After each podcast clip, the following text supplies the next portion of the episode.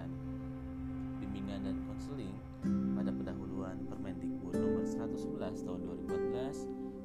Kini saya akan menyampaikan atau membacakan mengenai fungsi dari bimbingan dan konseling berdasarkan Permendikbud 111 tahun 2014. Fungsi layanan bimbingan dan konseling terdiri atas beberapa hal dan saya selalu menyingkatnya dengan mantas suai salur ada nggak ikan?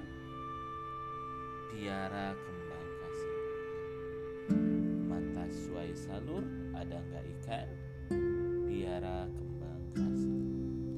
Baik yang pertama adalah man atau pemahaman yaitu membantu konseli agar memiliki pemahaman yang lebih baik terhadap dirinya dan lingkungannya baik pendidikan, pekerjaan, budaya, dan norma agama. Kemudian, fungsi yang kedua adalah tas atau memfasilitasi, yaitu memberikan kemudahan kepada konseli dalam mencapai pertumbuhan dan perkembangan yang optimal, serasi, selaras, dan seimbang seluruh aspek pribadinya. Ketiga, suai atau penyesuaian, membantu konseli agar dapat menyesuaikan diri dengan diri sendiri dan dengan lingkungannya secara dinamis dan konstruktif. Yang keempat adalah salur atau penyaluran, yaitu membantu konseli merencanakan pendidikan, pekerjaan, dan karir masa depan, termasuk juga memilih program peminatan yang sesuai dengan kemampuan, bakat, keahlian, dan ciri-ciri kepribadiannya.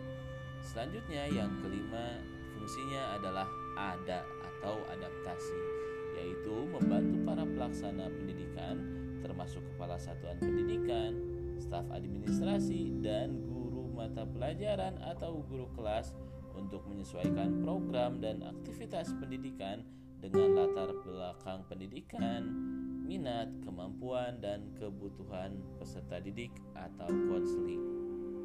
Selanjutnya, yang keenam adalah GA atau pencegahan, yaitu membantu peserta didik atau konseli dalam mengantisipasi berbagai kemungkinan timbulnya masalah dan berupaya untuk mencegahnya supaya peserta didik atau konseli tidak mengalami masalah dalam kehidupannya. Selanjutnya adalah fungsi ikan atau perbaikan.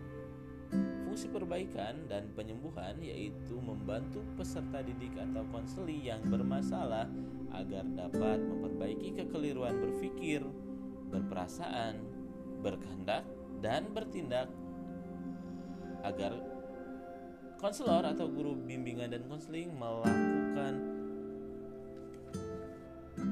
memberikan perlakuan terhadap konseli supaya memiliki pola pikir yang rasional dan memiliki perasaan yang tepat sehingga konseli berkehendak merencanakan dan melaksanakan tindakan yang produktif dan normatif. Selanjutnya adalah fungsi H atau fungsi piara. Fungsi piara ini adalah fungsi pemeliharaan yaitu membantu peserta didik atau konseli supaya dapat menjaga kondisi pribadi yang sehat, normal, dan mempertahankan situasi kondusif yang telah tercipta dalam dirinya. Selanjutnya, fungsi kembang atau pengembangan yaitu menciptakan lingkungan belajar yang kondusif yang memfasilitasi perkembangan peserta didik atau konseli melalui pengembang pembangunan jejaring yang bersifat kolaboratif dan yang terakhir kasih atau advokasi yaitu membantu peserta didik atau konseli berupa pembelaan terhadap hak-hak konseli yang mengalami perlakuan diskriminatif. Beri, eh, seperti itu fungsi dari bimbingan dan konseling menurut eh, Permendikbud nomor 111 tahun 2014 ada 10 dan saya selalu menyingkatnya dengan mantas suai salur ada nggak ikan?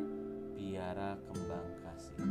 Sekali lagi mantas suai salur ada nggak ikan? Piara kembang kasih. Mantas suai salur ada nggak ikan? Piara kembang kasih. Baik, eh, terima kasih telah mendengarkan. Bertemu kembali di episode selanjutnya mengenai tujuan bimbingan